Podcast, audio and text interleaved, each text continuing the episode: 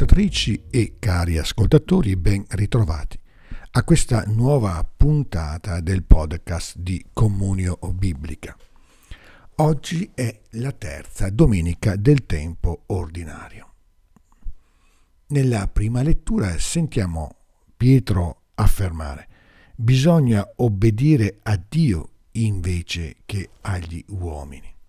Con questa affermazione netta che non lascia spazio a ombre, nemmeno a compromessi, Pietro risponde al sommo sacerdote che vorrebbe impedire a lui e agli altri apostoli di insegnare nel nome di Gesù.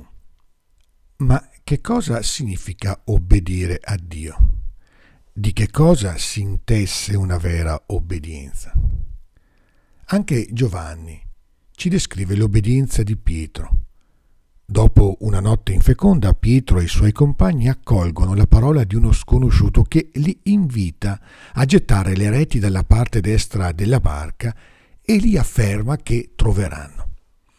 La loro obbedienza trasformerà la rete vuota in rete piena, a tal punto che non riuscivano più a tirarla su per la grande quantità di pesci, osserva l'Evangelista. Poco dopo Giovanni narra che Simon Pietro salì nella barca e trasse a terra la rete piena di 153 grossi pesci. Adesso riesce a fare da solo ciò che prima non erano riusciti a fare in sette. Come mai? Il racconto ci risponde a un livello simbolico.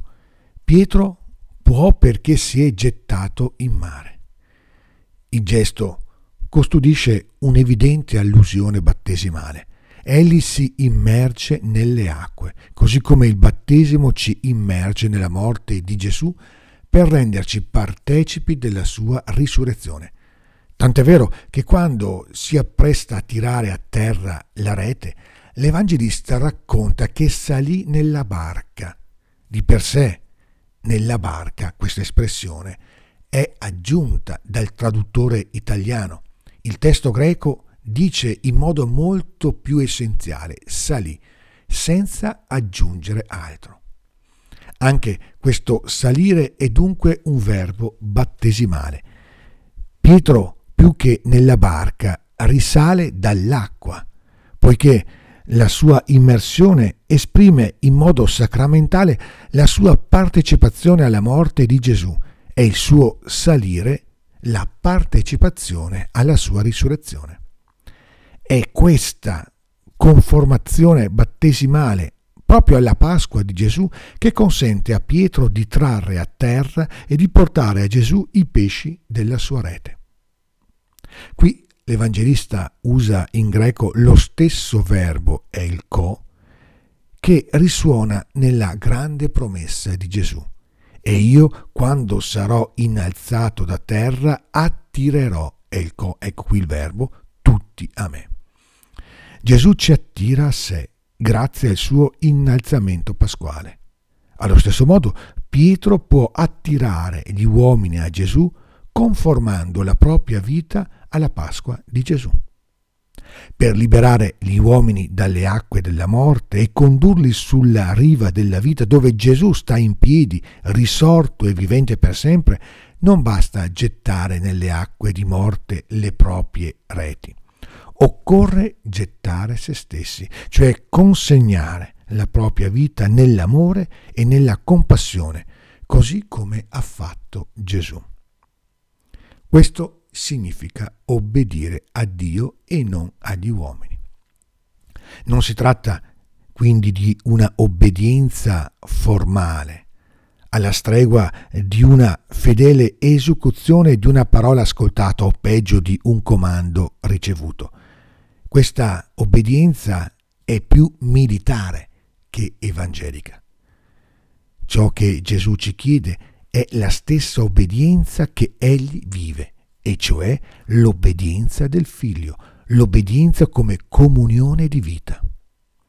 Per Pietro e i suoi compagni, obbedire significa dimorare nella comunione con Gesù, condividere il suo modo di sentire, di essere, di agire, condividere soprattutto la logica pasquale di una vita che si consegna nell'amore e soltanto così può riempire le reti non di pesci, ma di uomini e donne che, liberati dalle acque della morte, vengono attratti e consegnati a Gesù, Signore della vita, sulla riva ferma e stabile di un'esistenza risorta. Gli apostoli, ci dice sempre la prima lettura, se ne andarono via dal Sinedrio, lieti di essere stati giudicati degni di subire oltraggi per il nome di Gesù.